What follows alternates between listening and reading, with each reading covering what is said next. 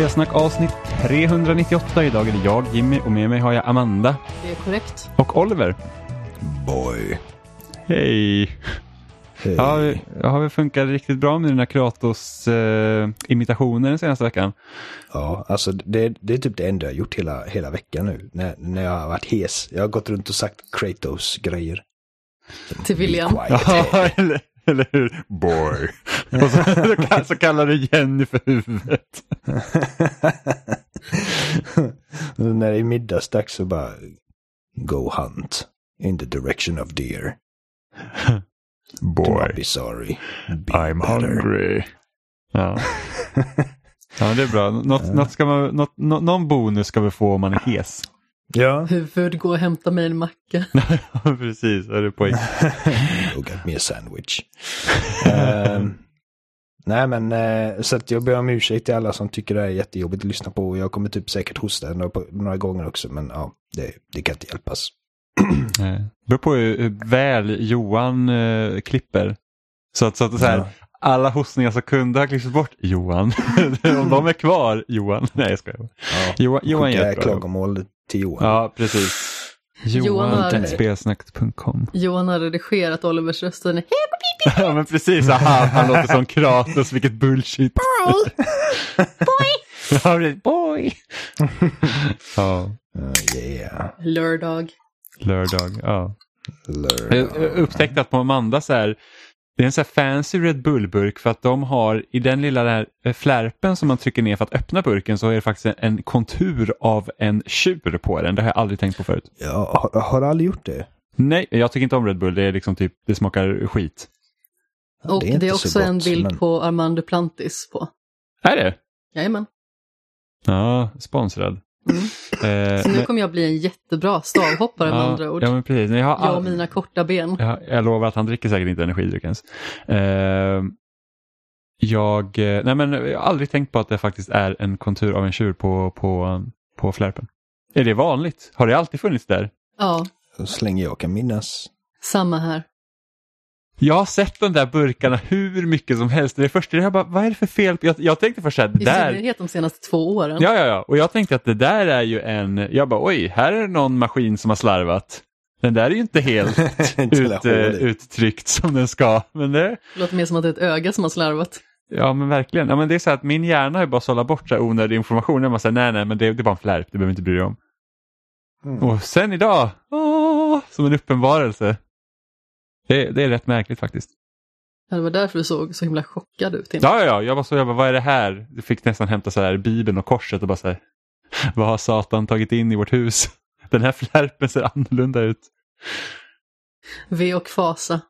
Ja, nej men det är, hösten är i full gång helt enkelt och det kommer typ spel hela tiden. Eh, jag hinner liksom inte ens riktigt sp- spela allt jag vill spela. Jag köpte det här Nickelodeon Smash-klonen som kom och har typ spelat två matcher. För att jag liksom har inte hunnit. Ehm, så för att det är massa annat eh, på agendan hela tiden helt enkelt. Ja, men alltså det jobbiga när det är sådana här perioder, det är ju också för egen del att ibland så kommer jag liksom där jag känner som leda. Jag orkar inte spela. Jag orkar liksom inte anstränga mig på det viset. Jag orkar inte hela tiden vara aktiv. Utan jag kanske bara vill sätta mig med lite penna och papper och kanske ha på en serie i bakgrunden eller liknande. Och den här veckan har också varit ganska så tuff. Så när jag liksom har väl satt mig ner och spelat så har jag verkligen försökt att anstränga mig och försökt att fokusera, men jag märker liksom att det drivet som ofta finns där när jag spelar, det finns inte just nu. Och det är så himla besvärligt i och med att det kommer jättemycket spel. Ja, det kommer ju en expansion till Outer Wilds. Och jag älskar verkligen det spelet. Jag skulle verkligen vilja... Va, gör du? Ja, och jag skulle verkligen vilja liksom sätta tänderna i den. Det är så att ett, det finns inte på Game Pass längre vilket gör att jag måste köpa spelet, vilket egentligen inte är något fel för att jag gillar ju spelet. Men, eh, och sen så här bara, ah, alltså tiden, och så tänker jag bara så här, fan jag har inte, jag har inte kört, kört det på så länge nu så det kommer vara svårt att styra det jävla eh, rymdskeppet och, och ah, det är en hel, hel eh, grej. Faktiskt. Såg ni förresten också att det, här ryktade Definitive Editions av GTA-trilogin till PS2 äntligen är liksom bekräftad?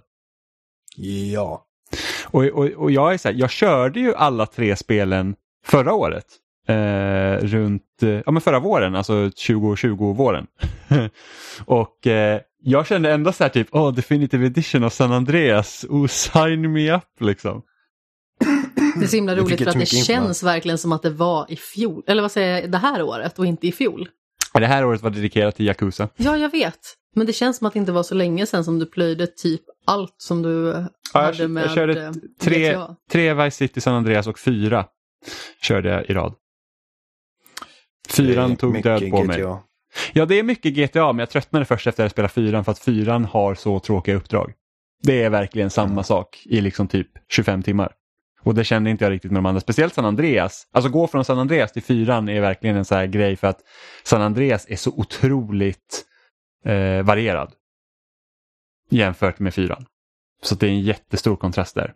Men eh, nej, vi fick inte så mycket info men det var ju typ det här att ah, de ska typ göra skjutandet mer modernt och det känner jag ju verkligen alla de tre spelen verkligen kan, eh, alltså vilken fördel det blir, speciellt trean. Det är helt horribelt att spela oftast. Jag tycker de, alltså, de fungerar på, alltså när man har vant sig, eller ja, jag känner att när man har vant sig vid lock-on-grejen så fungerar det helt okej ändå. Ja, i, alla fall, I alla fall San Andreas och Vice City, men trean är fort, tycker jag fortfarande är knepig. Alltså. Mm. Men, eh, men så, att- så att, om det funkar liksom som i ett, ett, en modern liksom, skjutspel så att jag håller in LT och jag trycker RT för att sikta och skjuta, det hade ju varit liksom, det hade ju varit kalas tycker jag. Och sen, eller typ som GTA 4 när det är typ så semi-lock-on, att du lock, kan locka on och sen så kan du även ha liksom lite svängrum i styrandet där på siktet, det hade varit kanon.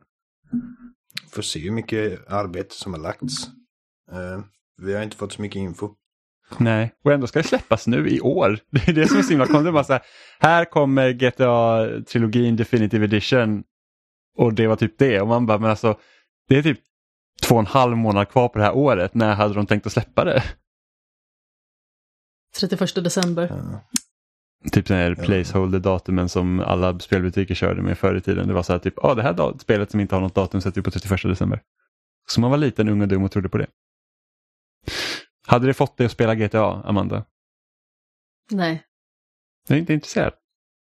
Nej, alltså jag har sett en hel del GTA i mina dagar. Och det är liksom inte någonting som jag direkt har fastnat vid. Och sen så har jag ju berättat anekdoten om hur dålig jag är i GTA också. Jag fick ta över handkontrollen, bara en liten snabbis, lyckades köra rakt in i en folkmassa, dra på mig rikslarm och sen kraschade jag rakt ner i en soptunna. Jag tror en anledning till att GTA har blivit så stort, eller just när det kom, var just det här att det, det var den här liksom, spel var på många sätt så begränsade och det liksom gav typ ett löfte om att du kan göra lite vad du vill. Mm. Jag trodde ju liksom i min enfald också att jag skulle kunna klappa en gris. Det kunde man inte, jag råkade sparka den så den sprang iväg. Så jag ägnade typ en kvart åt att försöka liksom springa och be om ursäkt till den här jävla grisen som bara sprang ifrån mig hela tiden. Jag tror Robin hade någon sån grej typ när han startade GTA 5 också, så kan han klappa en katt och bara typ sucker punchen istället. Eller om det var en hund eller vad det nu var. Det var ganska kul. Men under den här veckan, eller ja egentligen inte under den här veckan, det är egentligen igår för vi spelade in det här på en lördag, så släpptes faktiskt Metroid Dread. Som eh, egentligen som att vi inte har väntat så länge på det som utan de säljs i somras, men det har ju varit liksom in the making i liksom nästan 20 år. Och nu är det äntligen här. Oliver, du har också spelat det. Ja. Så vad tycker du? Ehm, jag gillar det. Okej, grodan boll. Ja, ja. jag Jag- gillar Metroid. Jag gillar det. Det, det. det känns speciellt att spela liksom ett sprillans nytt. eh, alltså vi har haft så här sidospår. Vi har haft remakes av ettan och tvåan. Vi har haft eh, mardrömmar som Other M och grejer. Men alltså liksom ett, ett helt nytt 2D Metroid. Metroid 5 helt enkelt. Eh, det är inte varje dag det händer. Nej, verkligen inte. Eh. Och jag, jag är inte så liksom bevandrad i 2D-serien. Jag spelar liksom, jag hade ju spelat Super Metroid innan och sen så spelade jag ju Samus Returns när det kom. Och sen så körde jag ju först ut Metroid Fusion och Zero Mission nu i somras inför Metroid Red. Så att jag är liksom, jag har inte haft den här väntan för att jag, jag föredrar ju 3D-spelen. Uh, eh, jag tycker Metroid Prime, liksom, på det, av det jag gillar liksom med spel så så passar liksom de 3D liksom äventyren mig mer än vad 2D-äventyren gör. Jo, ja, alltså jag, jag är orolig för Metroid Prime 4 för att jag tänker att jag vet inte hur det liksom ska se modernt ut på en Switch. Ehm, Men det kanske är detta- ett Switch 2-spel. ja, det kanske det. Jag menar, alltså, för detta, detta spelet, det första som hände när jag startade igår så var Jenny bara, det var ganska fult. bara, ja, men det, är liksom, det, är, det är liksom lite fulsnyggt tycker jag. för, jag, för jag sa det till henne liksom att Åh, det här är typ uppföljaren på ett så här, 19 år gammalt spel eller vad det var. Ehm, Mm. Och så när jag, så här ett par minuter senare när hon hade tittat så de bara Ja, det ser ganska bra ut för att vara 19 år gammalt. Och jag bara, nej alltså det, det kom idag, det är uppföljaren på ett nytt, jaha, då är det inte fint. Och det på ett rent tekniskt plan, alltså jag gillar liksom, jag tycker rent, rent eh, estetiskt så tycker jag att det, det inte alls är ett fult spel, men det, på ett tekniskt plan så ser det ju inte jättebra ut. Alltså det ser lite billigt ut mellan varven och, sen, och, och just med att det är så himla många kalla gråa stålmiljöer tycker jag är lite tråkigt. Eh, men när Ja. man kommer liksom, som i början när man landar där med typ trädet, statyn och liksom man får rätt liksom, fär, liksom ljussättning på det, då bara, ja men det ser rätt så tjusigt ut ändå. Men eh, som sagt, fulsnyggt. Oj, ursäkta mig, herregud. Eh, ja, uh, jo men precis. Eh, det, det, det, det här spelet har fått mig att tänka på två grejer främst. Dels hur lite det är som faktiskt hänt med genren. Uh, just det liksom 2D Metroidvania. Uh, de senaste Alltså, typ nästan vi kan väl 30 säga, åren. jag skulle nästan säga att det är lite hänt inom Metroid i så fall. För att det är liksom, vi har ju typ Jo, men specifikt Metroid. Precis, för jag, jag känner det liksom att jag har ju sett många som har typ så här, ah, gud det här är typ det bästa 2D Metroidvania någonsin och liksom det har lärt sig allt det här och det här och det här. Och man var så här, nu har jag ju spelat så mycket Metroid under det här året och det var så här att Mm. det är typ samma. Liksom, det är inte så mycket som har hänt. Hollow Knight har ju en helt annan eh, infallsvinkel där med att det liksom är det fokuserar mer på, på utforskning med Dark Souls-liknande bossar medans Metroid har liksom, du har utforskning men du blir ständigt belönad med nya saker och det är mer liksom action om man säger så. Du, liksom, du är mycket smidigare, för det, det är en sak som är himla kul med det här spelet, det är att Samus har ju aldrig känts bättre att kontrollera tycker jag. Inte ens i 3D-spelen. Jag tycker att det funkar kanon och det flyter på skitbra när man liksom hoppar och studsar och, och liksom eh, glider fram. Kanon. Ja, det styrs som en drömgörare. Det är responsivt som fan. Ja, det känns riktigt, riktigt bra. Vad var den andra Eh, grejen du hade tänkt på? Men, specifikt, särskilt just i... i jag, jag tycker liksom att eh, eh, Metroidvania-genren i stort, att liksom det, det har inte hänt lika mycket där som det hänt i andra genrer senaste på, på 30 år. Mm. Eh, Men specifikt även inom just Metroid givetvis. Men också att jag alltid har roligare med Metroid än andra Metroidvania-spel och jag vet inte riktigt varför. Men tror du inte det kan ha att göra just med det att du får, alltså nästa uppgradering är aldrig speciellt långt borta oavsett om det är liksom en större uppgradering till din dräkt, ditt vapen eller om det bara är liksom eh, två stycken nya plattor till dina missiler. Men det är en del av det givetvis. Men jag också tror bara liksom att det bara känns som att komma hem lite på något sätt. Och, Nej, men alltså, och det är kan ju också vara liksom att eh, Samus är Metroidvania-mamman. Och att Ja. eh, det är just därför på något vis blir så Ja. förknippat med hur det ska spelas och att de just därför lyckas så himla bra också. Men Det här är ursprunget. Ja. Här kommer när Shadow Complex kom ut och jag bara, oh, det här är typ en av de absolut bästa Metroidvania-spelen som har gjorts. Men nu har det släppt så jävla många Metroidvania-spel att det är liksom inte ens Mm. topp 10 längre. Eh, jag känner att, uh, alltså, jag, menar, jag älskar spel som Ori, både ettan och tvåan. Mm. Ehm, men det är ändå liksom att det är svårt att konkurrera med, med just Metroid. För mig i alla fall. Mm. Eh, och även om det är liksom att, okej, det har inte hänt så jävla mycket. Liksom att Metroid har liksom ett visst flow och jag bara, jag bryr mig inte. Liksom. alltså det, jag är nöjd. Mm. Eh, Men De hur sur lite. tror du inte att Samus är över att hon varenda nytt uppdrag så förlorar hon alla sina saker? Jag förväntar mig nästan att de skulle zooma in på hennes eh, liksom, eh, visir och man skulle se en himla med ögonen eller någonting när de berättar för henne liksom att ah, dina, dina grejer är borta. Hon bara oh shit here we go again. liksom. Hon bara måste Ja, hitta den här jävla new? igen.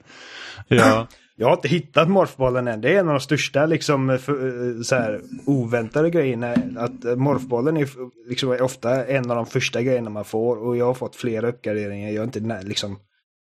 Och det beror ju lite på också att man har den här sliden som gör att man inte är lika desperat behov av att liksom morfbolla sig. Mm. Eh, som fyller det, den funktionen på ett annat sätt. Men det är så många ställen där jag bara, åh där behöver jag morfbollen. När fan ska jag få den hela morfbollen? Ja, om, om, man, om man får lite, alltså du får heller inte alla uppgraderingar som du förväntar dig att få heller. Som den här typ att man har de här magnet eh, uppgraderingen till dräkten som man gör att man kan klättra på vissa väggar. Liksom var ju också en sån här grej att jaha, liksom det här fick är inte van. Ja men precis, som gör att man öppnar upp banan mer. Så det, det kändes också ganska nice att det är liksom, du går inte igenom exakt samma uppgradering som du har. Även om jag vet, jag, jag kommer förmodligen få den här jäkla grapple-beamen och, och, och eh, den här jäkla, när man rullar och typ blir helt och- Ja men precis, men, men liksom just att det kommer också andra uppgraderingar som man inte är så van vid är ganska kul tycker jag. De har ju tagit, eh, detta är ju samma studio från, som har gjort eh, remaken av tvåan. Och eh, de har liksom byggt vidare på det här eh, melee counters och grejer som jag tycker passar jävligt bra. Mm. Eh, det, liksom, det, det slutar aldrig riktigt vara tillfredsställande tycker jag. Nej, Eh, nej men det, det, liksom, och det, det gör också ett så här att det är inte lika, för att tajmar man in det så kan man ändå liksom ta ut fiender ganska snabbt även om de tål lite mer. Eh, Så att, så att, och men det, liksom- det belönar liksom eh, skill och eh, eh, liksom att man studerar mönster och grejer. Snarare än bara hamra på knappen. För att Ja, jag även- vet. Det finns Sånt som jag är även, skitdålig på. men även, det finns liksom även så små skitfiender som ändå tål en hel del skott. Ifall Mm. du ska bara mörsa på dem. Men om man liksom kontrar dem så är det typ en sekund så är de borta. Mm. Och det är inte helt lätt heller spelet. Liksom, det, är, det är inte liksom en Nej, breeze då- att ta sig igenom. Jag, alltså, flera av bossar jag har mött så jag dött flera gånger och man säger bara Fan, vad svårt det är. Jag har dött mest för de här jävla Emmy-robotarna som plockar en och jag lyckas inte liksom parera dem ordentligt varje gång. Nej, den, den, Eh. den, den är svår den pareringen. Alltså det är typ... Den är, den är ju medvetet svår. Liksom, Ja, ja men precis. Så att man ska gömma sig. Eh, jag tror att de till och med säger det till dig, liksom den här typ datorn, att bara det är i, i princip omöjligt att göra det. Det jävla skit Adam som kallar en lady hela tiden. Det stör mig så himla mycket. Fy fan vad det är störigt. Eh, nej, så att alltså det, de har ju liksom de har ju raffinerat sitt game lite sen uh, Samus Returns, det har de. Mm. Och eh, jag tycker att det känns som en bra förvaltare av 2D Metroid, precis som Met- eh, Re- Retro Studios blev liksom en bra förvaltare av Metroid på sitt sätt. Eh, Mm. Jag eh, är inte jätteförtjust i de här MI-zonerna. Nej, inte jag heller. Jag tycker, Eh. liksom, jag, jag tycker inte det... Jag har sett många också tycka att det är ganska läskigt att gå in i de zonerna. Jag tycker mest att det är irriterande. Liksom att, är inte Jag skulle bara på samma vilja- sätt som typ nej, jag skulle bara vilja utforska liksom är. här. När SAX kommer liksom in och typ eh, bara stirrar på det med sin döda blick liksom. Det är fan creepy liksom i, i Ja, Metroid Fusion. Och det händer Eh. under så specifika ställen i spelet också. Medan här är det ju verkligen, det finns en sån robot i varje zon. Vilket gör att, så här, och varje robot har ju olika färdigheter. Så att den zonen jag var i nu, där är den roboten liksom skitsnabb. Så då måste man ju liksom så fort den ser den, vi måste okej jag är fan nästan rök på en gång. Så får man försöka komma runt det. Eh, men annars Mitt, tycker inte jag att de är jätteroliga. Mitt problem är inte att man blir jagad av dem. För jag tycker att så länge liksom, alltså. Det, det är ändå relativt ehm, generösa checkpoints. Så om du blir dödad av den så ha- har du inte förlorat mycket tid. Mm. Är det Och- de här Pluto-robotarna ni pratar om? Ja, precis Ja. de här typ. Ja, De springer på alla fyra. ja exakt. Ja. Och Stämmer. eh, det liksom banorna som de patrullerar på är så pass liksom designade att det är ganska lätt liksom att du har typ hål och grejer du kan slida igenom. Det, det är väldigt sällan jag känner mig liksom instängd. Mm. Eh, det enda jag inte gillar med det egentligen är liksom att de här miljöerna, alla ser likadana ut. Ehm, Mm. jag vet inte, alltså jag kan få fel. Det kanske finns någonting som skiljer dem åt med, liksom på ett rent färgskalamässigt. Det är de som är så jävla gråa och Mm. liksom Det är, men det är när, när du har dödat dem, då, då får, då får liksom området färgen tillbaka som man säger så. Ja, jag på det. Ja, så då ser, de, då, då ser de lite annorlunda ut. Men, jo, men annars är det så att när du är inne i en Emmy-zone så är det liksom väldigt tydligt. Det är liksom, då, då är allting typ grått. Ja, ja. Jo. Och det, det är klart att det, det behöver ju vara tydligt så att du vet liksom okej, nu måste jag akta mig här. Men Ja, för, för den här stora dörren man gick igenom som verkligen tydligt visar att nu går du in i en Emmy-zone, den räckte inte. Nej, inte. Eh, men alltså det gör att jag, jag har jättesvårt att navigera med de här områdena. Mm. Eh, för, jag ty- för jag vet liksom inte, jag tycker som sagt, när allting ser likadant ut så... Ja, jag vet inte. Och det är också en grej liksom att det, det är svårare att navigera sig tycker jag med nu när liksom grafiken är lite mer tekniskt avancerad än vad det var på liksom Super Nintendo-tiden. Mm. För att då kunde du lätt liksom identifiera typ, okej det där blocket är det någonting med. Medan allt, nu är det så mycket detaljer i allting. Mm. Att, eh, och jag vet inte, det kanske är så att jag inte har missat någonting. Och att allting som, liksom, alla hemligheter är lätta att se för att de, de, de har ju en del knep för att liksom, okej, visa att okej, här finns det en hint om att det kan vara någonting du kan skjuta sönder här. Mm. Men, eh, men det är liksom så mycket detaljer på allting att jag tycker att det är liksom svårt att avgöra ibland. Eh, Mm. Jag tror det jag stämmer mest på det är att kartan är lite otydlig med vilken typ av dörrar som finns lite här och var. Så att det är liksom många Mm. gånger har jag sprungit till ett ställe och det är liksom bara så att ja just det, det är den här jävla dörren som jag vet att jag inte kan komma in i men det tänkte inte jag på när jag inte vet vart jag ska. Och liksom såg bara att här har jag inte varit. Du vet. Nej. Så att det, för att tidigare har det varit så här liksom att ja, men röda dörrar det är ju liksom här har du så här, eh, missildörr. eh, här har du typ en gul dörr som du inte vet än vad du ska öppna den med. Men att här så har du ju, nu står det ju text på vissa dörrar. Men även typ det stod liksom power beam och det är liksom vanliga det är ditt vanliga vapen i princip. Men det finns också olika versioner av den powerbeamen och sen så var det en dörr som jag hade varit i tidigare och sen glömde jag bort var, var liksom att jag inte kunde komma in genom den. Så kom jag dit, det har gått jättelångt och så bara, ja just det, det är den här dörren som kallas powerbeam door men jag har inte typ den powerbeam jag behöver ha. Så att eh, jag hade gärna sett att det var tydligare så för att kartan kan bli lätt lite rörig för den är inte tillräckligt tydlig. Ja, alltså, det som Metro Fusion blev mest kritiserad för var för att det var liksom för handholdig, Att du nästan hela tiden hade liksom, du visste vilken sektor du ska till nu. Och inte, allt, inte vilken väg som tar dig till ditt eh, mål, men ditt mål var nästan alltid utplacerat på kartan och så är det inte Mm. här. Så jag tycker inte att det, det kan man nog inte klaga på med det här spelet. För att jag går fan vilse hela tiden. Jag, jag, Ja. jag har suttit fast i, en timme bara idag och sprungit fram och tillbaka på den här jävla kartan. Bara, och nu, nu har jag glömt liksom, alltså vart, i vilket område är det som jag ska röra mig? Ja, för, för det Eh. gör de också i, i det här spelet som jag tycker är väldigt bra. För att du liksom du måste ibland gå till nästa område för att hitta en grej där och sen direkt när du har hittat den grejen komma tillbaka.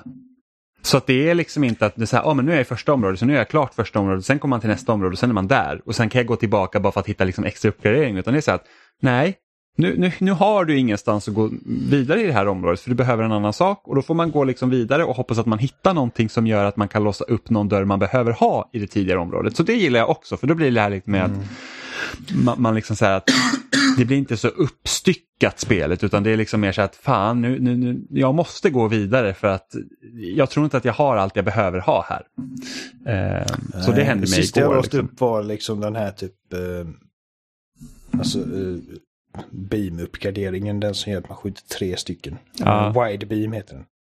Ja, Och sen dess har inte jag haft en aning om vart jag ska. Alltså. Så Nej, jag, jag tror jag var i exakt samma läge som dig där. Att jag var så här att nu har jag den här jäkla treskottsgrejen och sen nu, nu är det liksom stopp.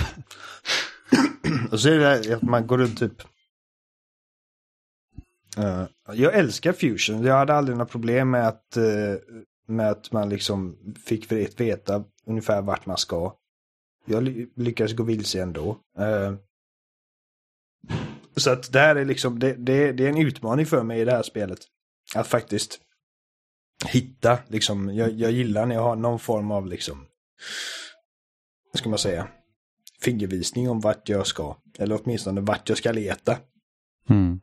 Eh, och eh, liksom att typ man kommer till en knapp och så, okej okay, nu har du, nu har du liksom eh, omdirigerat lavaflödet. Jag bara, men vad fan betyder det? då? Mm. jag tycker det är otydligt ibland liksom vad det är jag gör och vad... Men jag förstår ju liksom att okej, okay, nu hittar jag widebeam, vilket gör att nu kan jag öppna de här widebeam-blocken. Men, eh, ja. Då blir den här, vad var de då? Ja, ja precis. För Mm. att man kan ju inte hålla på och liksom markera ut på kartan varje gång man hittar en dörr som man inte kan komma in i. Mm. Ehm, nej, men, Men- alltså, men spelet är riktigt trevligt och jag har roligt som fan. Mm. Ja, men det tycker jag också. Jag tycker det är, eh, det är liksom kul att, att få liksom ett sånt här 2D Metroid som känns så pass bra. Mm. Och det är som Eh, du sa, alltså, det känns jättebra verkligen att spela. Ehm, Ja. Ja men det är verkligen liksom, jag- nu, nu hade inte jag några jättestora problem med Samus Returns heller men det är liksom den här circle-padden på 3DSen lämnar ju väldigt mycket att önska. Men med en Pro-controller så är det verkligen, alltså det, det är inga Mm. problem. Det känns det- riktigt, riktigt bra. liksom eh, 360 eh, eh, liksom 360 graders vinkel på, på kanonen, det är jättebra. Mm. Och, eh, och just att liksom de har sliden och de har den här melee um, counten som man även kan göra liksom på språng nu. Så man kan få ett liksom riktigt tillfredsställande flow liksom med att typ bara plöja igenom fiender. Mm. Ehm, Ja, det, det är verkligen kanon. Så Ja, att det, ja, det det, är det, det. det, är Och- bra, och jag de hoppas bossar jag att det här säljer bra riktigt- och jag hoppas att Metroid Prime 4 liksom också blir en så här riktigt bra boost för serien. mm. Får de det bara aldrig- det återuppliva har aldrig varit F-Zero. en jättesäljare, eh, Metroid. Nej.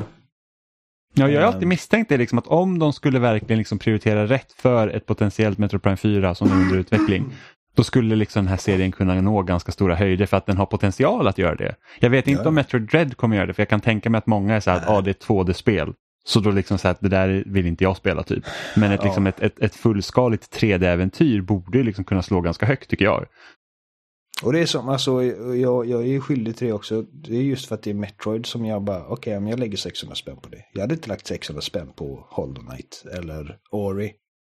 Även men om jag Hollow tycker att Knight det är skitbra bra. spel så är det, alltså, det är ändå någonstans har liksom satts en precedent nu liksom att 2D-spel, alltså det är det är liksom billigare grejer. Ehm, Mm. Men ja. Mm. Även om det så inte är fallet egentligen. Nej, alltså det, alltså det råkar ju vara så för att många indiespel liksom är 2D. Men det behöver inte betyda att alla 2D-spel plötsligt är indiespel. Så att nej, så är det ju egentligen inte. Nej men precis. Eh, men, eh, Ehm, ja. Ja, men eh, en annan rolig grej är ju det att Alan Wake har ju fått en liten uppiffning igen och så har vi då dig Oliver som har spelat Alan Wake när det kom ut och sen har vi då Amanda som det är första gången hon ger sig i kast med, med den här eh, författarmannen så att säga. Eh, och då är jag ju nyfiken på hur känner du nu Amanda? För du har ju säkert hört talas om Alan Wake flera gånger och nu har du äntligen fått spela det. Ja, alltså jag har inte bara hört talas om Alan Wake utan jag har ju egentligen velat spela det sedan nästan begynnelsen av min liksom utblomning i spelsfären. Alltså när jag började ta mig an spelpodcasts och läsa liksom mer spelkritiska texter och sådär så har jag ju liksom stött på Alan Wake oerhört många gånger. Och det var ju ett spel som jag faktiskt skaffade på Steam när jag ganska så nyligen då hade skaffat Steam i sig. Och det har liksom legat där i all evinnerlighet egentligen. Och jag har inte rört det för att det har liksom inte gått att spela på liksom en så medelmåttig laptop egentligen. Och sen så har jag ju faktiskt haft det nedladdat nu ett tag på Game Pass. Men inte rört det heller. Och sen helt plötsligt så utannonserades det ju att det skulle komma en eh, remasterad version. Och då blev jag naturligtvis jättenyfiken och kunde inte hålla mig. För precis som jag har sagt tidigare så är ju Mysterium väldigt mycket min grej och den senaste tiden har jag ju spelat ganska så många. Alltså vi har ju mer moderna Mysterium eller vad man ska säga, så som Telltales Batman naturligtvis, och vi har Last Stop. Men sen så har vi ju eh, Mysterium som är lite mer i det här stuket, alltså då eh, Life is Strange True Colors som jag lovordade jättemycket för ett tag sedan, Rainswept och eh, Twin Mirror. Och jag är ju otroligt svag för just den typen av setting, det vill säga att man placeras i en liten pittoresk stad där det känns som att tiden egentligen har stått still. Det ser ut som det alltid har gjort egentligen. Eh, alla känner alla, det är en väldigt tät atmosfär. Eh, och i det här spelet så handlar det ju liksom då om Alan Wake och hans hustru Alice som färdas till den lilla idylliska småstaden Bright Falls. Just på grund av att eh, han som tidigare då är en storsäljande författare har fått skrivkramp och behöver finna liksom inspiration och se till att kreativiteten börjar flöda igen. Och då har liksom hans fru valt att hjälpa honom på traven med detta. Så de hyr liksom en liten stuga eh, vid en sjö, eller nästan ja, mer, mer eller mindre i en sjö på en liten ö. Och eh, så får man liksom det här eh, väldigt mäktiga skogslandskapet runt omkring. En känsla liksom av ensamhet, men en vald ensamhet. Och sen så försvinner Alice under väldigt mystiska omständigheter. Och där börjar ju liksom mysteriumet på riktigt om man säger så. Och precis som jag sa tidigare, alltså det är sånt här jag går igång på väldigt mycket. Och det här är ett spel som tar inspiration från väldigt många eh, verk liksom i den här typen av genre. Alltså, vi har ju liksom Stephen King som påtalas flera gånger som en, otro, en otroligt tydlig referens, men också Twin Peaks till exempel. Och ja, de, är inte, de är ju inte blyga med att erkänna vad de... Um, som Twilight Zone också. De har ju typ Night Springs eller vad det kallas. Nej men precis, alltså, jag uppskattar det ändå. Jag tycker ju om den här typen av referenser, såvida det liksom inte känns som att det är en rak kopia. Utan att man liksom refererar till någonting snarare. Och hela världen tycker jag är otroligt trivsam. Naturligtvis är det ju den typ av värld som jag väldigt lätt faller för. Och det kanske är lite förutsägbart av mig. Eh, men jag tycker liksom att det är ett väldigt mysigt ställe, eller mysrysligt ställe att vara på egentligen. Men mitt i det här liksom ändå väldigt spännande i berättelsen och nystandet i vad det egentligen är som har hänt så tycker jag att det blir på tok för repetitivt att spela. Det tycker jag är väldigt synd.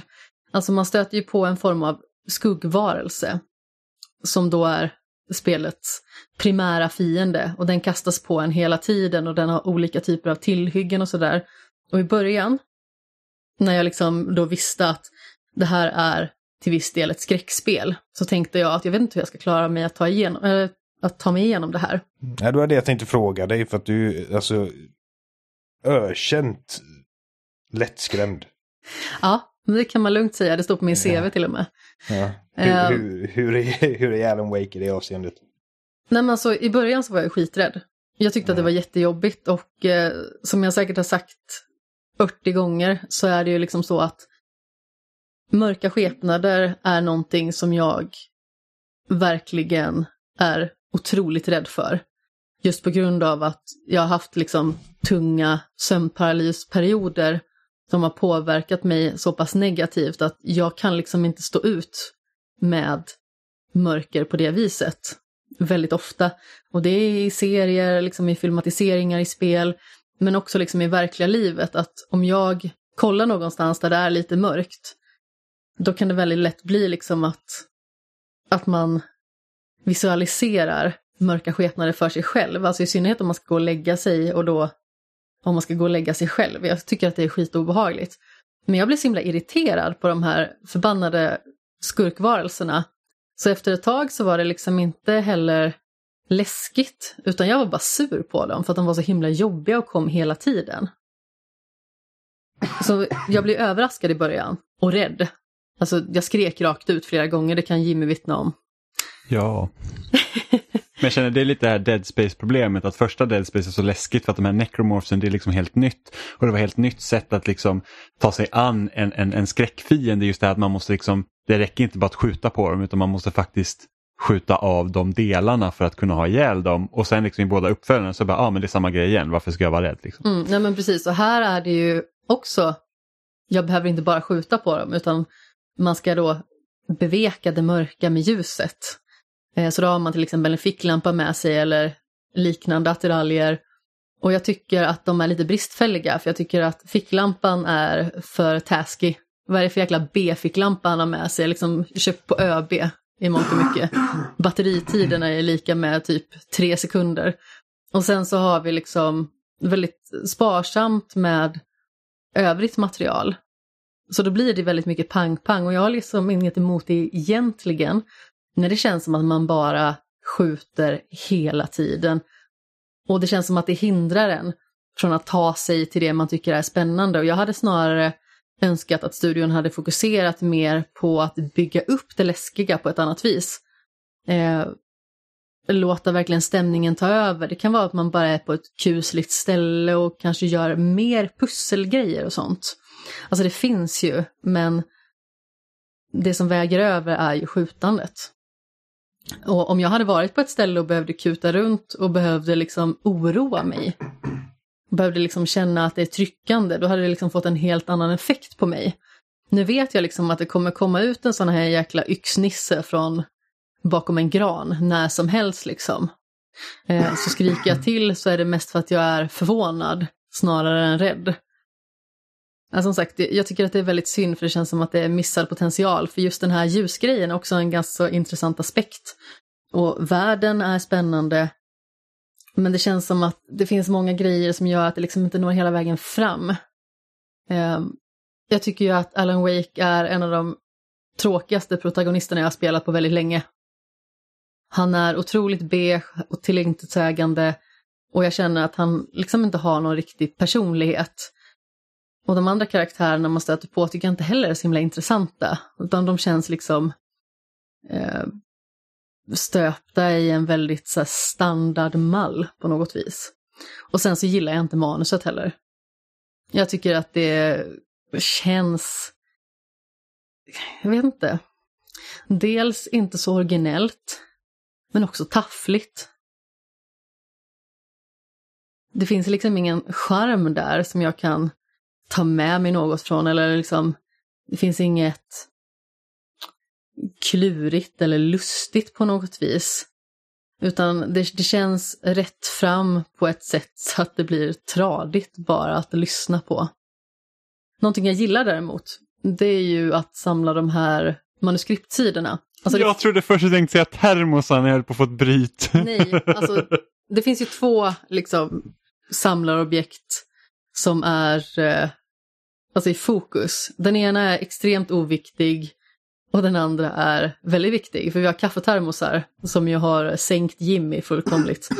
Eh, ganska oviktig i sitt sammanhang. Men sen så har vi ju också de här eh, manussidorna som man kan plocka upp här och där och de kan man liksom ta del av och det ger ju en annan dynamik till själva berättelsen tycker jag. Eh, mer än att du bara liksom ska samla för samlandets skull. Så alltså det finns jättemånga bra element i Alan Wake. Det finns liksom spännande aspekter att leka med. Det känns som att de bara inte har tagit det hela vägen fram. De gör mycket mer med ljuset i expansionerna. Ja, Vilket jag känner är väldigt synd att de möjligt. inte hade att man inte drog in det i huvudspelet. För jag kommer ihåg när jag spelade Alan Wake då för tio år sedan. Då var det så här att ja, men jag känner samma sak. Varför gör de inte mer med ljuset? Och sen när expansionerna kom ut så bara men här gör de ju faktiskt lite mer spännande grejer. Ja. Jag gör mer med faktumet att han är en författare också. Um, att ja, men precis. Liksom bokstavliga ord som, som han använder. Typ, han liksom lyser på ordet typ shotgun och så dyker upp en shotgun liksom. Ja, men alltså just författargrejen är ju väldigt intressant för att det som sker är ju mångt och mycket att hans egna skräckvisioner som han har börjat författa fram då i ett ofärdigt verk, det är ju saker som börjar ske i hans så att säga verklighet. Mm. Så det är också en väldigt intressant tanke och de har ju många spännande idéer. Men det känns som att de idéerna stannar liksom någonstans på vägen från idébordet till slutproduktsbordet. Mm. Ja, för han är ju också en, han är, han är en okonventionell hjälte om man säger så. Med tanke på att han är en författare. Ja, Han är liksom ingen militärsnubbe eller polis eller sånt som man liksom ofta hade kunnat vara i den här typen av spel. Lite så här typ som Firewatch. Och det, det var roligt var att pitch, pitchen för Firewatch var ju liksom så här, det, det, det myntade de, jag tror det var i en podd som, när de hade som ett Idle Thumbs, var det här liksom att, ah, men varför inte göra ett spel om typ en skogsvaktare eller en brandman eller något sånt där. Eh, så så att det, det, är ju- kul. Ja men liksom. precis, det är en oväntad hjälte men det är därför jag också gillar Twin Mirror till exempel. Eh, från en studio som jag tidigare liksom inte har uppskattat och i då Dontnod till exempel. Eh, för där är en journalist istället som är huvudpersonen. Mm. Och då är det en person som inte är menad till exempel att hantera vapen eller utföra detektivarbete på det sättet utan det är en vanlig person som har liksom en personlig koppling till det som har hänt. Och det är det jag gillar i det här också. Sen så naturligtvis, en detektiv, det gör inte mig någonting. Som sagt, jag är en väldigt vek person på det planet. Väldigt svag för liksom detektivernas detektiv, Sherlock Holmes, om vi säger sådär. Men, eh, ja alltså, det är synd för att det här är också ett spel som jag har sett fram emot så himla länge och så kände jag bara att det var lite som en pyspunka när allting kommer omkring. Det är så kul att man ändrar hans ansikte i, re, i remastern, vilket jag inte tänkte på när du spelade först. Jag såg så här jämförelsebilder och jag tror att de har försökt få honom att se lite mer ut som den skådespelaren som, som spelar honom i de här live action eh, liksom videoklippen. Men alltså det, han ser jättekonstig ut. Han har så puffiga Ja. kinder och typ munnen är lite snövt medan han har liksom Han hans, utse ut. Ja, hans utseende i originalet, då har han ganska liksom så här, näsan är liksom lite mer så här sylvass och han har liksom en mer definierad haka. drag. Ja men precis, han har liksom så här, lite jag sett smalare ansikte. också. Ja, och jag, jag tänkte inte på det när jag såg liksom när du spelade och han satt liksom och en konversation i bilen. Jag bara, men där är Alan Wake. Och sen när jag såg jämförbilden, jag var så här, "Åh, det är inte alls Alan Wake, vad har de gjort? Eh, Men alltså, någonting jag känner liksom med hans utseende det är här att det ser ut som att de har haft en skärm som är med touch. Och så har de liksom zoomat in på hans ansikte, tagit handen och sen dragit ihop den så. alltså typ så så att här, hela ansiktsdraget är liksom väldigt kompakt på en liten yta. Jag tänker typ när man så här leker med Make a Sim-verktyget i The Sims. Liksom. Sen man bara så här, men nu gör vi lite rundare kinder. Sen så bara, oj vad roligt det skulle vara om man kunde typ göra munnen till ett V. Liksom. lite så känner jag att det är. Eh, men Oliver, du som har spelat Alan Wake säkert 18 gånger på de här 10 åren. Hur, hur känner du liksom? In, nu- 11 år. 11 åren. Hur känner du för liksom remastern då? Och återbest- det är säkert inte så länge sedan du spelade originalet heller. Men hur känner du nu för remastern? Hmm. Försöker tänka när jag spelade sist, det måste vara, ja, i alla fall fem år sedan. Så att, Ja, det är så pass. Jag, fan, jag tyckte det var, jag tyckte det var eh, Eller inte så nej. länge sedan. vänta, ja. Nej, jag spelade när det blev bakåtkompatibelt på Xbox One. När det kunde ha varit, jag vet inte. Um, ja, men jag tycker, alltså jag har alltid tyckt att Alan Wake eh, som koncept eh, är betydligt starkare än vad, vad slutprodukten är. Ehm, Ja. Just det här med att liksom man använder ljus för att bekämpa mörkret eh, är en mycket liksom bättre tematisk idé än vad det är spelmekanisk idé. Ehm, och det är som du säger, liksom att de, de, de blir lite mer lekfulla med det i expansionerna. Och även sen eh, standalone expansionen American Nightmare så hade de liksom mer olika vapen så att liksom striderna blir roligare men där saknades resten istället. Ehm, Ja, jag tycker inte alls om American Nightmare. Jag tycker det är inte alls bra. nej men jag menar det liksom att det alltså visst det, det var roligare att skjuta i det spelet men det, det liksom det var det. Ehm, jag gillar eh, jag ska säga att jag gillar storyn mer första gången jag spelade än vad jag gör idag. För att det känns som att det har hänt så mycket liksom med eh, narrativ och berättande i spel. Sen dess, men då kändes det väldigt cutting edge. Men alltså jag kan tänka mig att om jag hade spelat det här 2010 så hade ju brallorna trillat ner liksom totalt. Men jag känner Ja. att var vi är idag och alla de berättelser vi har fått ta del av gör att det har inte samma effekt. Jag känner att jag är någon annanstans också. Och jag Ja. köper liksom inte allting lika lätt idag som jag förmodligen hade gjort då. Eh, och sen alltså om vi tar nu att det är ju en remasterad version och jag tänker liksom själva utseendet på spelet. Alltså visst, det är ju liksom typiskt eh, 360 PS3 generationens eh, gråbrun, lite grönt. Men samtidigt så det är inte ett spel som visuellt är så stort i behov av att piffas upp. Men däremot känns ju spelet ganska gammalt även om man spelar remastern. Man känner att det är ett spel från 360. Mm, alltså, rent grafiskt tycker jag att det håller rätt bra. Alltså, jag tycker fortfarande liksom att de här miljöerna är jävligt vackra. Ehm, Ja, absolut, och jag håller med dig. De gör, och det, och det är en sån grej som alltid frustrerade mig. Ehm, även från början var liksom att de här dagsdelarna, när, man- när man faktiskt får lite liksom sol. Att det är över på två minuter varje gång. Och sen är det ytterligare liksom, ja ah, nu ska jag springa i skogen i tre timmar igen. Ehm, mitt i natten och allting bara är kol, kolsvart. Um, alltså, och jag tror säkert att du hade, du hade nog gillat storyn bättre ifall du spelar detta 2010. För som sagt, alltså, det har hänt väldigt mycket sedan 2010. Um, ehm, men jag tror ändå att du hade varit liksom att ah, det här är fan repetitivt. För att det var många som tyckte det redan då. Jag vet att eh, det, liksom, det var även när jag och Jimmy eh, spelade och vi snackade om det så var det också liksom att ah, det största problemet med det här spelet är liksom att det är så enformigt att liksom springa runt och skjuta på de här liksom spöklika skepnaderna. Um,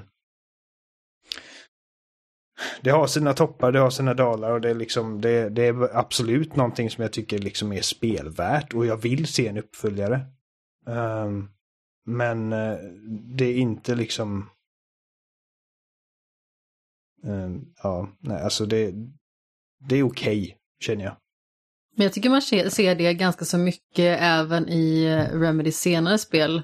Nu har inte jag spelat eh, Quantum Break till exempel, utan bara sett lite av det, men om vi tar Control så finns det så himla mycket bra idéer som känns som att de når inte heller hela vägen fram. Jag var så himla exalterad i början när jag spelade Control och var så himla investerad och försökte typ läsa allting och sen så bara tappade jag det.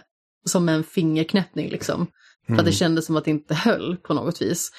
Eh, och jag vill inte att det ska bli så här. Jag vill se eh, alla DLC och sånt helst.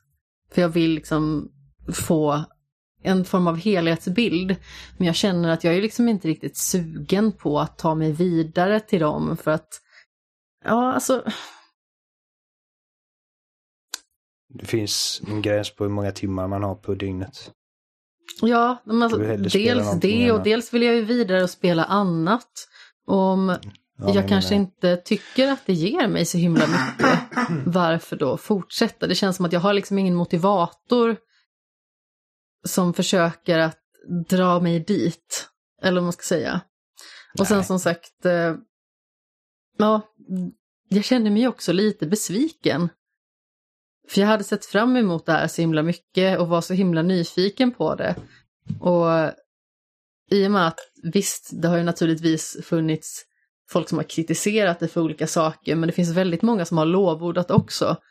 Och i och ja. med att det faktiskt är i en genre som jag tycker om så himla mycket, då kände jag bara, oh, det här, det här måste vara någonting för mig. Och så är det inte riktigt det. Jag tycker fortfarande om detta mer än Control dock. Eh, utan tvekan. Ja, jag har inte spelat klart Control. Nej. Äh, äh, alltså, jag tror att för både för mig och Oliver så liksom förväntningen på ett nytt Remedy-spel är liksom bara, ah, men här kan det finnas en ganska bra presenterad story att ta sig igenom. Alltså både Alan Wake och eh, Max Payne och eh, Quantum Break. vad heter Quantum Break var ju liksom så att ah, men det är en story man kan följa, sen vad man tycker om storyn det är liksom skit samma. Och sen så kommer man till Control och så här bara, ah, men det ska vara ett Metroidvania i det här huset och det är massa mystiska grejer och sen så var det typ så här, alltså jag tycker inte om att läsa e-mails liksom i mitt spel. Jag vill liksom få, Det är okej att ha Ja. lite läsning liksom, men, men Ja, när det är typ precis, hela liksom- storyn är liksom... ja ja, och det känns liksom bara så här lustigt och karaktärerna beter sig märkligt. Liksom, det är bara, de bara köper allt rakt av. Man så bara, men alltså jag, Ja. jag har frågor. Alltså jag kan också acceptera läsningen men någonstans passerar man gränsen på gränsen. Ja, Läsningen Jag måste bara säga så- någonting som var så himla gulligt för vi pratade lite om Midnight Mass och eh, The Haunting Off-serierna tidigare. Och jag såg en så alltså, hjärtvärmande konversation mellan Rahul Kohli och eh, Sam Lake som alltså jobbar på Remedy. Eh, för det var någon som hade skrivit en tweet om att de liksom ville ha Rahul Kohli som eh, nästa protagonist i ett Remedy-spel. Och då skrev Sam Lake liksom att, ja men, att det hade varit trivsamt liksom, att han är ett fan. Och så skrev Rahul tillbaka liksom att ja, men, han hade tjatat jättemycket på sin pappa att eh, han ville att de skulle uppgradera datorn så att han kunde spela Max Payne och bara, jag är också ett fan. Och jag bara tyckte att det var så mysigt att stå på utsidan och titta in i den här liksom internetkramen på något vis. Jag tror att eh, Rahul kommer bli... Han kommer få ett liksom stort break och han kommer bli riktigt stor tror jag. Alltså han är så himla talangfull, verkligen. Ja, han är riktigt bra. och trevlig. Ja, men alltså, alltså jag har börjat lyssna på en podcast också där han är med som heter Idiots and Abroad. Som är alltså supermysig att lyssna på. Och Idiots liksom att, and abroad. ja, Undrar vad det är. Med eh. Alana Pierce bland annat också. mm. Hon som hatar Och- Alan Wake. På tal om. Eh, Ja, hon tycker inte om Alan Wake, nej. Nej, men alltså jag bara...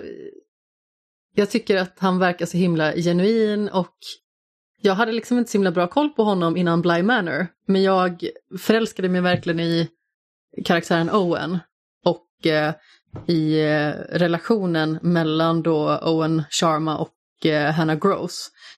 Eh, och sen liksom när jag då såg att Mike Flanagan skulle fortsätta och även ha med honom igen för att han återvänder, eh, eller han återanvänder ju skådespelare väldigt mycket i sina filmer och sina serier och sådär, så blev jag väldigt glad. Och han gör en jättebra roll i Midnight Mass också. Så eh, ja, men det känns verkligen som att man har fått upp ögonen verkligen både för en personlighet som dessutom är väldigt stor i spelsfären, men också en liksom riktigt talangfull skådespelare.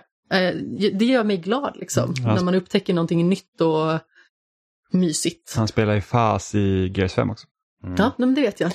Ja, det är kul för att jag, jag följde honom på Twitter långt innan jag liksom var, alltså, kände till någon av hans Innan du var känd tror jag du skulle säga. Jag trodde innan- han skulle säga när jag var kär.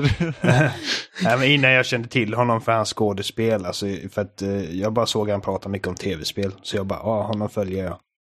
Eh, så att det är liksom, åh, han känner jag liksom.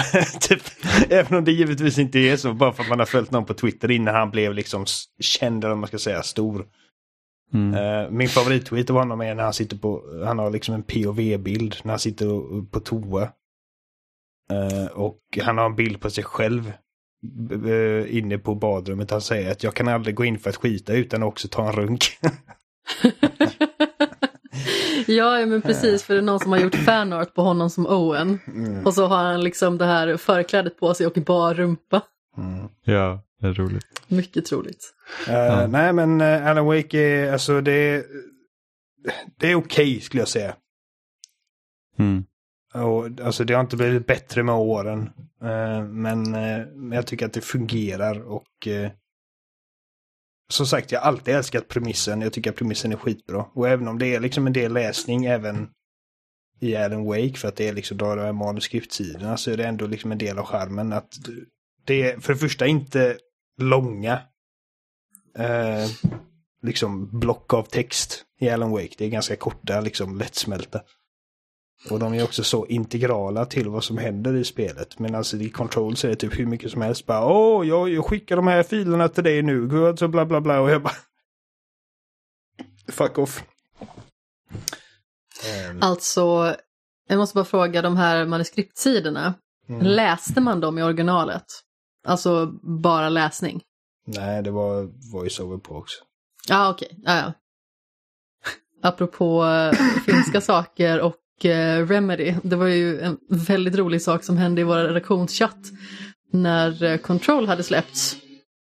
För det var ju nämligen så att eh, det finns ju en finsk vaktmästare med i spelet.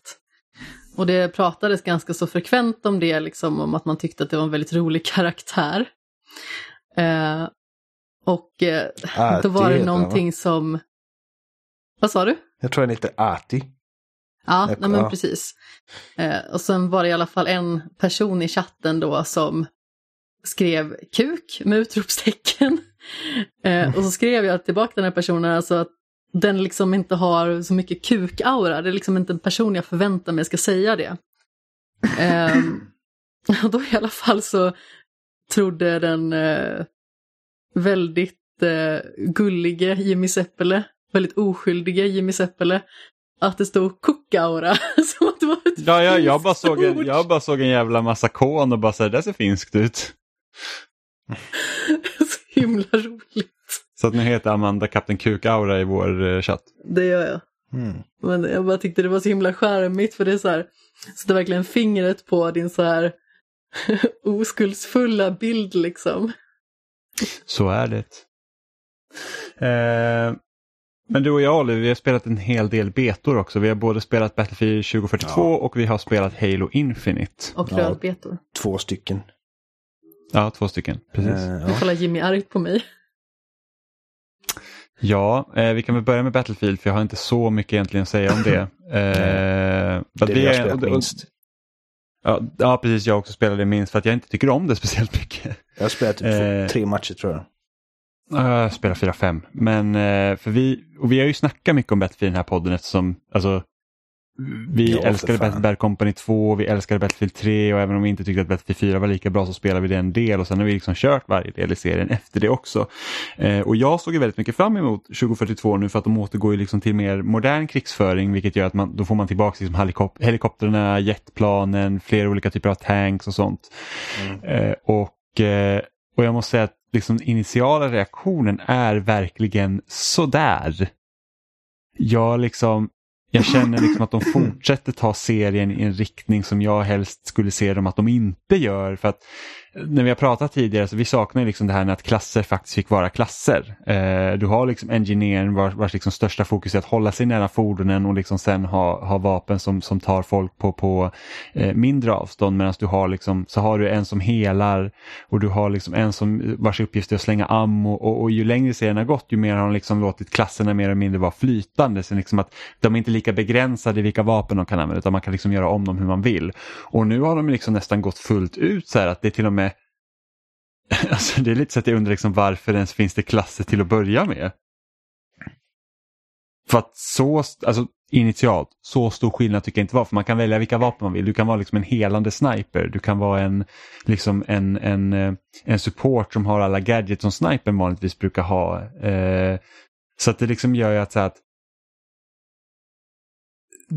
Det finns ju inga alltså, klasser längre. Nej, i princip. Egentligen. Det är liksom, visst, det finns ju skillnader på de olika liksom då, soldaterna man kan välja. Men, men samtidigt så att när det är så flytande över vad de gör, då är det ju jättesvårt att veta att jag ser en person där borta, det spelar den här klassen, då vet jag precis vad den går för. Det finns ju inte längre på samma sätt. Nej. För att den kan lika bra ha en ammoväska eller en helningspåse eller sitta liksom på typ eh, tracking sensors. Jag har ingen aning. Så det, det tycker jag är skittråkigt. Ehm, sen så känner jag inte, jag tror ju att den här betan, liksom, jag tror att det här spelet verkligen är utvecklat med liksom PC högst upp på ranglistan för att typ när man kör tanks och sådana här grejer att det känns jättemärkligt typ att svänga siktet och det är liksom delay och liksom, som jag kan tänka mig att hade mycket känns bättre med mus. Eh, och sen så bara det flyter på konstigt. För att vanligtvis när man liksom spelar Battlefield det är liksom så att det är tryck i vapnen för att de har liksom, eh, DICE sitter liksom på några av industrins bästa liksom, ljuddesigners. Eh, och det är liksom så att det är inte samma tryck i grejerna längre och, och sen så är det så här, det finns någon jätte, jag vet inte om det är något problem om det såklart det är en beta, jag vet inte hur gammal liksom den här versionen är till att spelet ska släppas. Men liksom så här typ att jag känner att man har inte samma kontakt med marken heller. Det är liksom man, man glider nästan fram när man liksom springer fram och tillbaka. Det, är liksom, det, det känns inte bra. Eh, helt och hållet. De här tekniska grejerna som du pratar om nu, det är sånt som, inte, som jag inte stör mig så mycket på mycket. För jag antar att det kommer kännas bättre liksom längre fram. Ja, med, med tanke på DICE track record hur det har sett ut på betan och sen när spelet släpps, jag är inte riktigt så säker på det.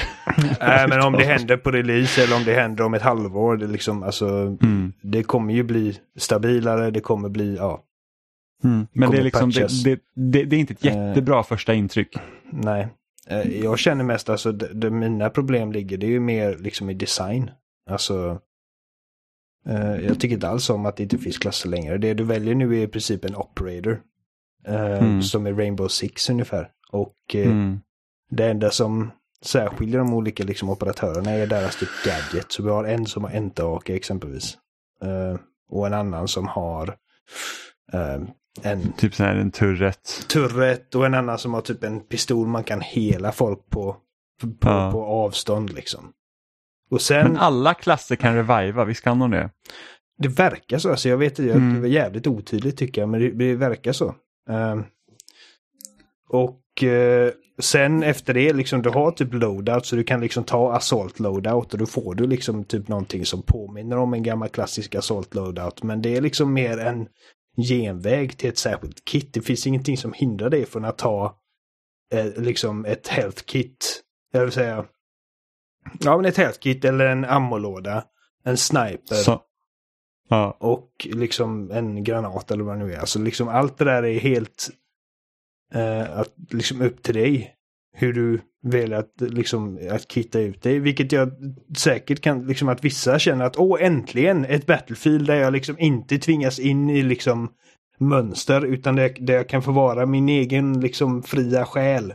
Eller som Ja, där kan, sitta, age där, kan sitta med en, där kan sitta med en sniper längst ut på kanten på banan och ha dessutom en ammolåda. Oändlig ammo, precis. Ja, Alltså jag inte Eh. behöver liksom gå nära en flagga i mitt liv. Ja. Eh, Och, det, och, och sen är det inte bara det också, för det läste jag också att nu kan du också vara en sniper med enterhake med ammolåda och sätta dig någonstans. Precis. Ehm, Så att det känns ju som att den klassen med enterhake kommer förmodligen vara den som är mest populär. det är problemet med enterhaka. Liksom, man ska inte göra det till liksom en klass. För att det finns ingen anledning att inte ha enterhake. Det borde bara vara liksom någonting alla har.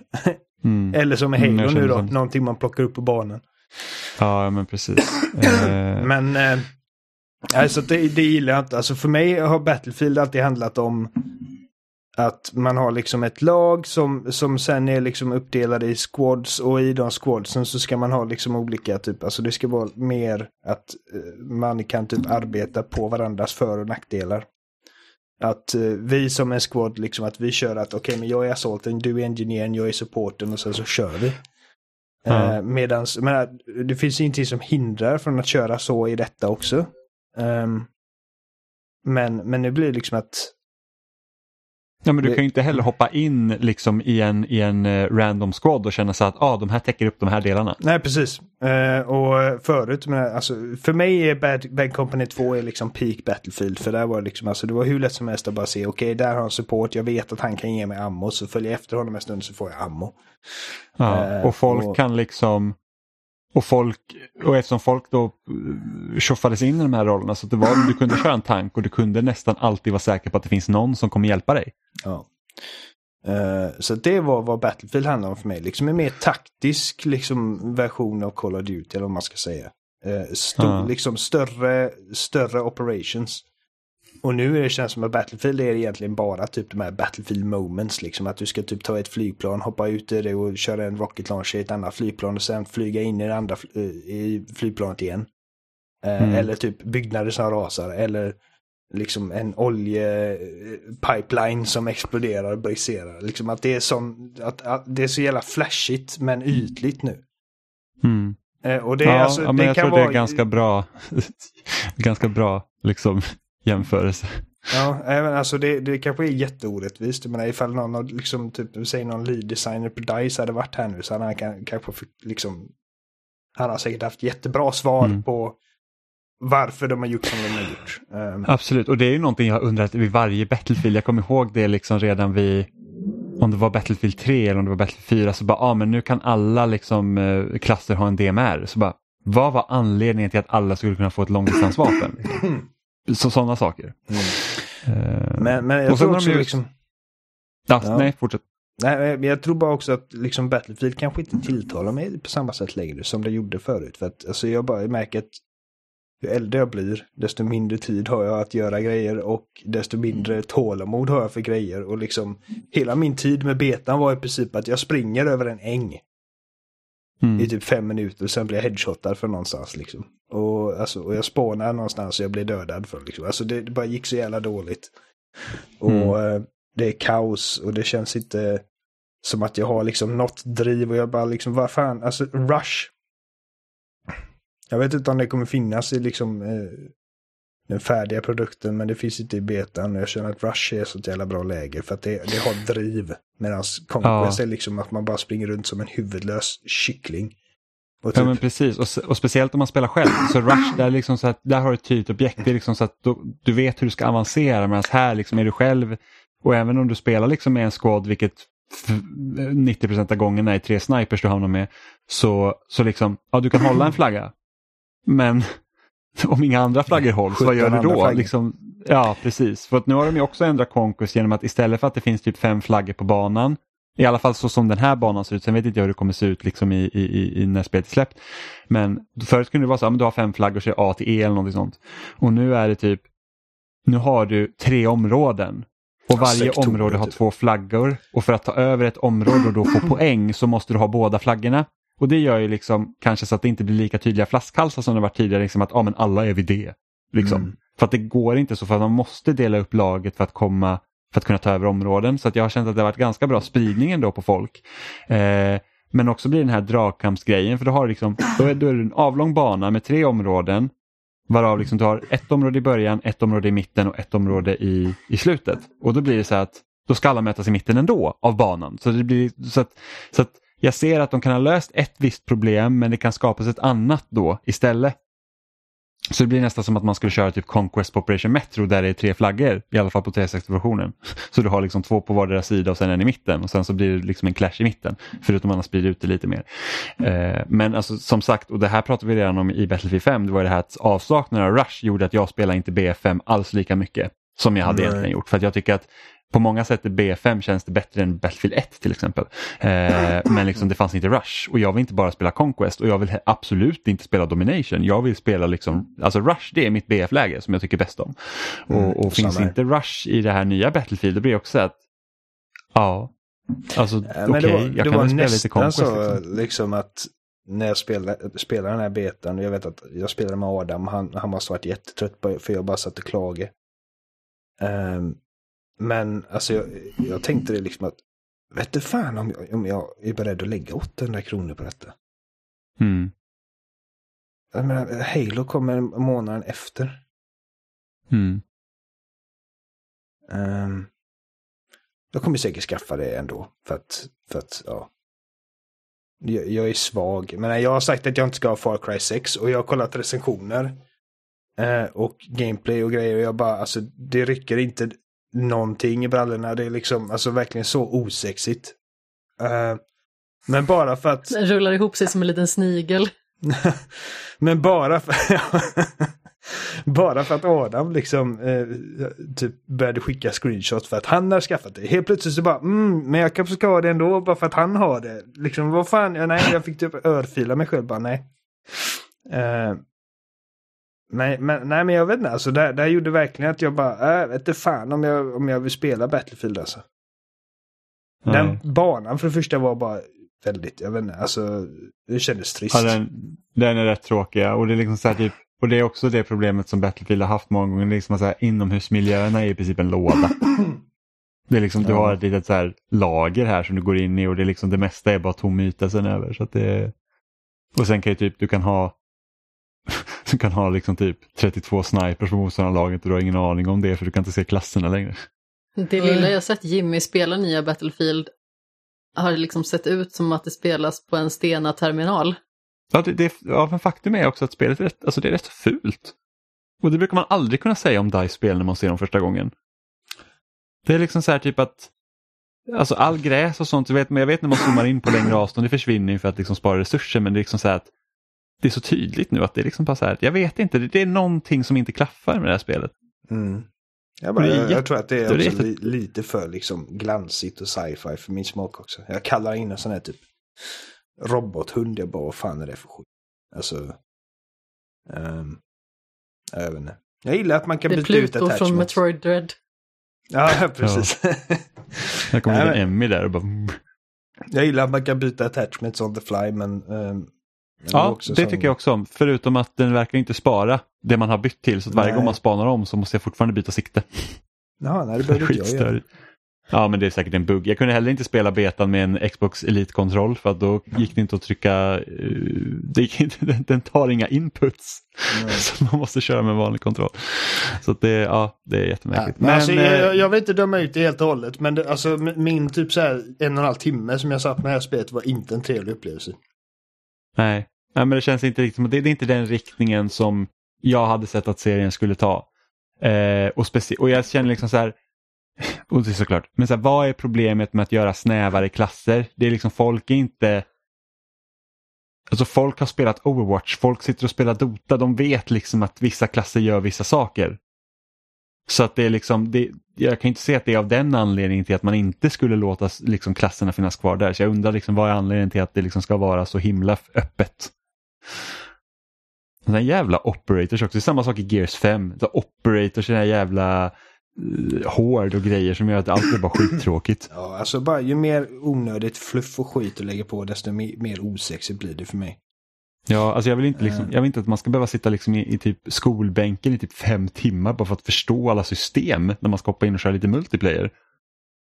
Bara, Ja, jag sa nej, det usch. till Adam när vi spelade, liksom, hade jag varit liksom creative director på det här spelet så hade jag bara liksom, alltså back to basics. jag nästan att jag hade varit creative director på det här spelet, bara skriv inte upp mitt namn i credits. Nej, för fan. Jag trodde du skulle säga skrota det. Nej, för fan. Nej, men alltså, eh, bara, det, det, hade varit min, liksom, det hade varit min riktning som jag hade tagit Battlefield i. Liksom tillbaka till, alltså bara fyra klasser med väldigt särskilda liksom, eh, användningsområden och typ tre eller fyra puffror per klass typ. Alltså, det Mm. behöver inte vara 18 olika eh, machine guns, 18 olika assault rifles, 18 olika SMGs, 18 olika snipers. Nej. Alltså, Det är liksom mig- kolla lite, vad, vad är ändamålen för varje av de här vapnen och sen så liksom tweakar man efter det då. Precis, ge mig tre helt unika assault rifles. Som alla är liksom väldigt specifika syften. Mm. Ehm, och bara liksom tvinga folk att samarbeta med varandra.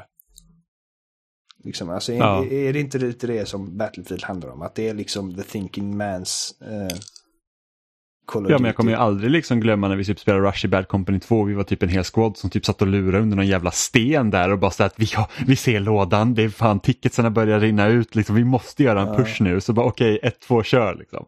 Det, Det är också en grej med Rush är för att, som du säger, att man liksom... En bra squad kan liksom driva ett helt lag i Rush.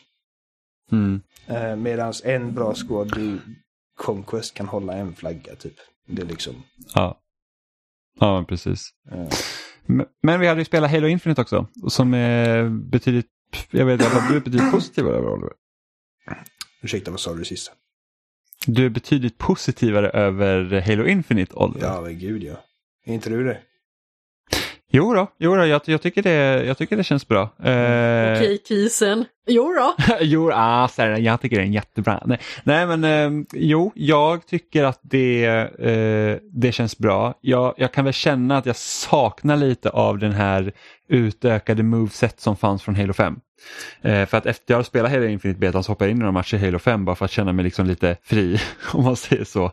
Eh, jag saknar faktiskt boosten eh, från femman. För jag tycker att, och det sa jag till dig också när vi pratade tidigare, det var liksom att jag känner att Halo 5 var mycket mer vågat i sin multiplayer liksom med de förändringar de gjorde där. Medan Halo Infinite känns lite som ett steg tillbaka.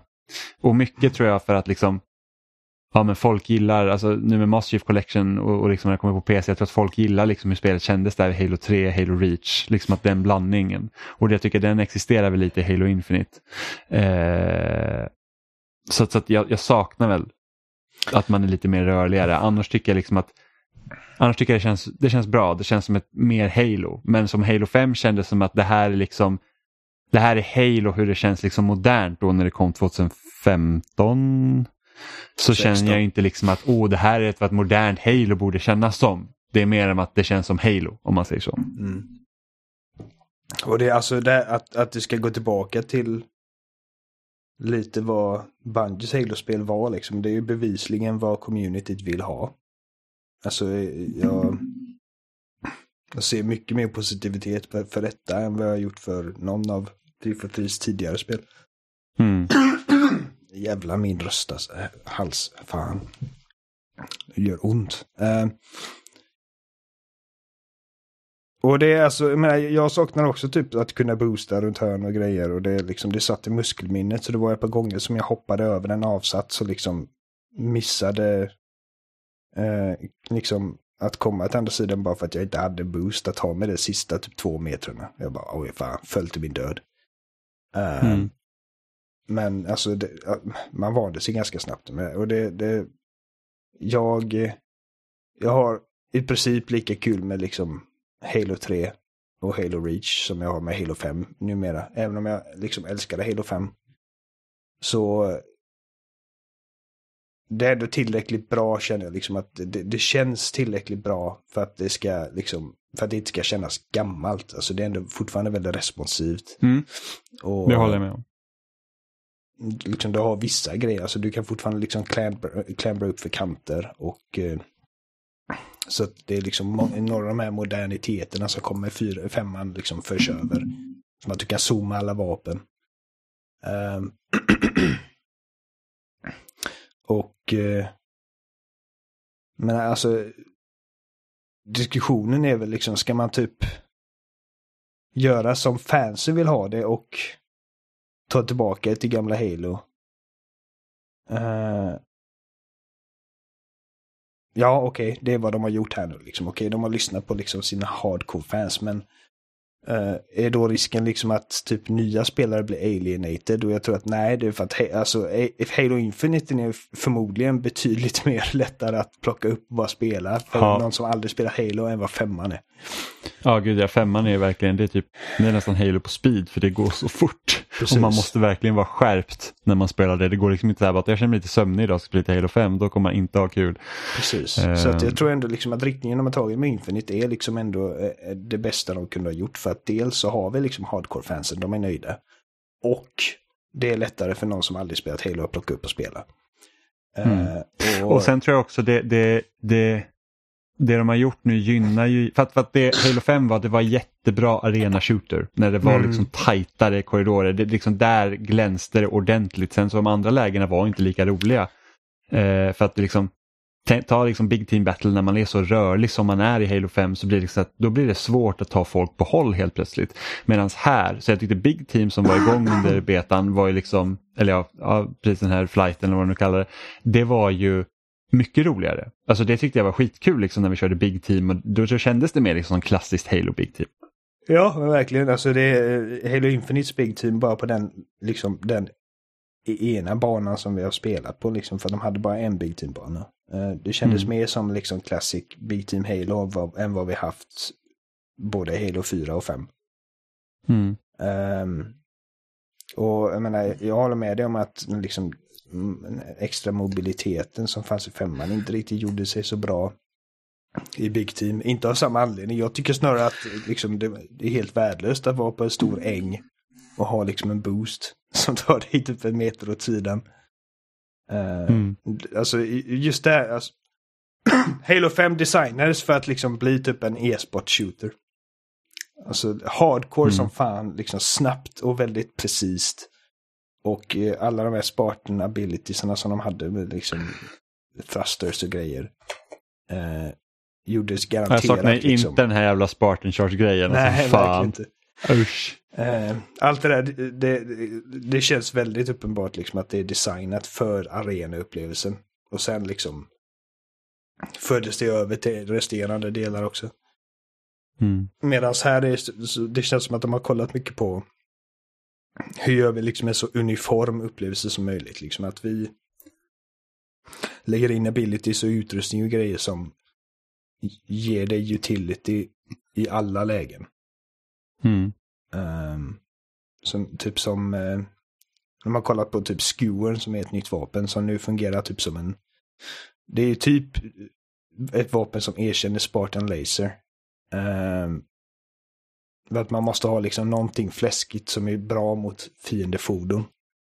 Eh, men denna är liksom till skillnad från Spartan Laser så är den- denna också liksom eh, viable även i bara en, i en arena situation eftersom att den liksom är snabb att skjuta men långsam att ladda- ladda upp.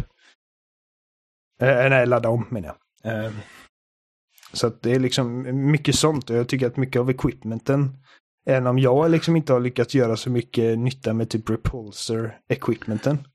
Så jag har sett sådana sjuka jävla klipp, alltså folk som har typ använt den, du vet vad repulsor är va? Jag förklarar gärna för de som inte vet. Jag är, in, jag är inte helt klar med Det vad är det en är. faktiskt. equipment som man sätter på armen och liksom det är typ som en liten, man deflektar liksom snabbt. Ja, det är den. Jag har tagit upp den någon gång och så här bara, ja, det här Ja, gjorde ju något. Man trycker på den och han liksom typ drar upp armen och man bara, "Ja, vad var det här, vad var det här bra Man för? bara, "Äh, mina biceps.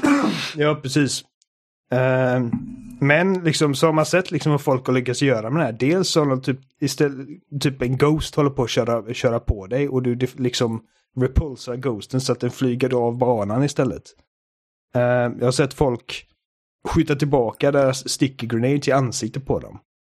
Mm. Uh, använt repulsen för att få extra höjd för att liksom kunna hoppa upp på liksom andra våningen någonstans. Eller eh, jag har till och med sett helt sjuka som han har skjutit. Han har skjutit sin skewer, vilket är liksom en harpun i princip. In i en man cannon så att den liksom skjuts tillbaka mot spelaren och sen använder han repulsen för att dirigera om den till en spelare på andra sidan banan. Och det är liksom helt galna grejer. Eh, Mm. Så jag känner liksom att sandlådan är liksom mer spännande nu än vad den har varit i 3 for 3s tidigare spel. För att det, liksom, det har med utility, allting handlar inte bara om liksom att okej vi ska göra mycket skada utan det har även liksom fysiskt eh, olika effekter. Mm. Ehm, sen är det vissa grejer, typ som att liksom, okej, okay, plasmapistolen EMPar inte fordon längre. Det är liksom, jag vet att folk är lite olika eh, lite split när det kommer till det. Jag känner liksom att så länge Ja. det finns ett annat vapen som fyller den funktionen så är det okej. för att nu, Ja. har vi, nu har vi både liksom en ny, eh, vet du det, eh, kommer inte ihåg vad den heter men eh, Ja, men de där elgranaterna som skickar ut el. ja, både granater och en rifle. Liksom. Ja, och, de, och den här elgranaten nästan, alltså den är ju den är ju på många sätt värre än plasmapistolen bara för att den den håller på en mycket längre tid. Du beträffar Mm. en plasmapistol och sen så liksom, ja det är det och sen så visst den andra personen kan ju ladda upp ett nytt vapen men, men då måste ju liksom den personen fokusera på det medan här kastar du ut elgranaten och du hamnar i dens grepp. Mm. Ja då är det ju där tills den är slut medan den andra personen då kan ju gå fram till dig och antingen skjuta på dig eller försöka ta över. Liksom. Precis. Så plasmapistolen är mer liksom som en typ anti-shield på spartaner. Och jag tycker den, alltså jag använder den ofta. Mm. Um, nej men alltså det, det bara känns väldigt genomtänkt och eh, det känns väldigt Halo. Och jag tycker att rent estetiskt så är det liksom betydligt bättre än vad Halo 5 är. Åh gud ja, jag är så himla glad att de liksom har mer tittat typ på Bungies eh, spel när det kommer till armor och sånt. Att det inte alltid Mm. ser jävla spaceat ut som det har gjort i både 4 och 5 För att det är liksom, det är lite den här, alltså när man kommer typ in i menyn och så liksom, man sitter i ett party och man ser alla spartaner stå där. Då känns det väldigt mycket liksom som typ när man kliver ut ur helikoptern i eh, i Reach i början liksom, och ser alla andra spartaner. Liksom. Det, är lite, det är lite skitigare men det är liksom inte den här high-tech eh, glansiga liksom, stålet utan det är, liksom, det är lite mer rough, Mm. vilket jag gillar. Ja men. Sen så är jag väl inte så här 100% överens med de här olika AI-kompanjonerna man kan ha i huvudet som liksom säger hur duktig du är under multiplayer-matcherna för att jag hittade ingen röst som jag tyckte om. Vi har liksom Mm. en som är, känns som ett exakt taget från Destiny.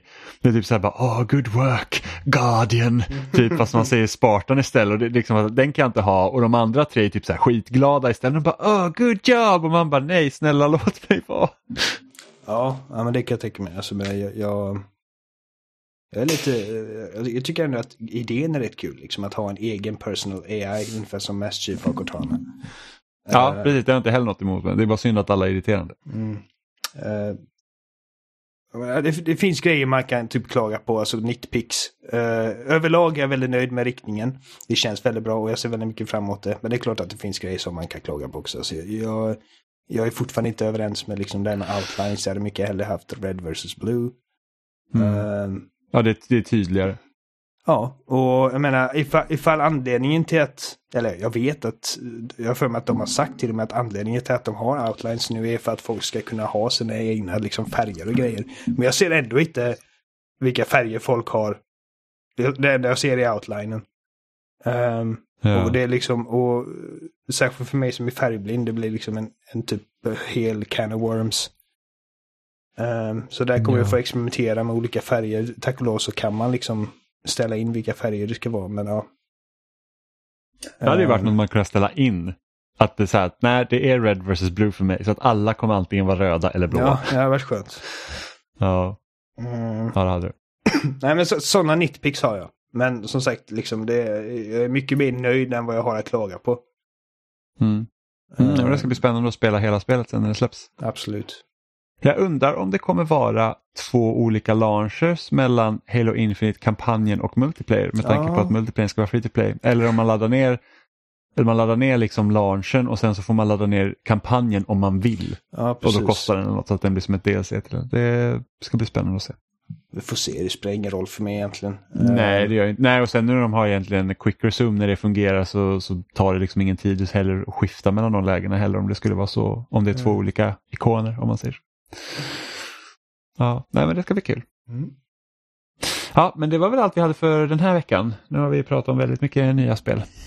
Ja, jag måste packa och vila rösten. Ja, nästa vecka blir det ju Back for Blood. Som är nytt. Ja, just det. Vilken, vilken dag är det på veckan? Tisdag släpps det. Tisdag, ja, då är jag i Stockholm. Men det kommer, så det får vi spela. Är Ja. du med och spelar? Är du med och spelar? Oliver? Eh, jag, som sagt, jag är i Stockholm fram till torsdag tror jag. Ja, ja, men sen. Men eh, efter det så visst, absolut. Ja, att Gust, Gustav ville vara med och Amanda ska spela och jag ska spela. Mm. Så bra, nice. Då var, då var, det, då var det spikat. Yeah. Eh, men ni hittar oss som vanligt på spelsnack.com. Där finns också länkar till alla ställen vi finns. Vi finns i varenda podcast-app du använder som Spotify, Apple, Googles variant, RSS-flöden. Youtube finns vi också på. Ni kan också följa oss på Facebook och Instagram och Twitter. Så ni kan helt enkelt se när, när nya avsnitt kommer. Eh, Vi eh, postar också på loading.se. Där kan ni också kommentera vad ni tycker om avsnitten och så. Det är alltid lika uppskattat. Eh, eller mejla till oss på kontakt.spelsnack.com eller byt kontakt till några av våra förnamn. spelsnack.com så kan ni också höra av er. Det hade varit jätteroligt.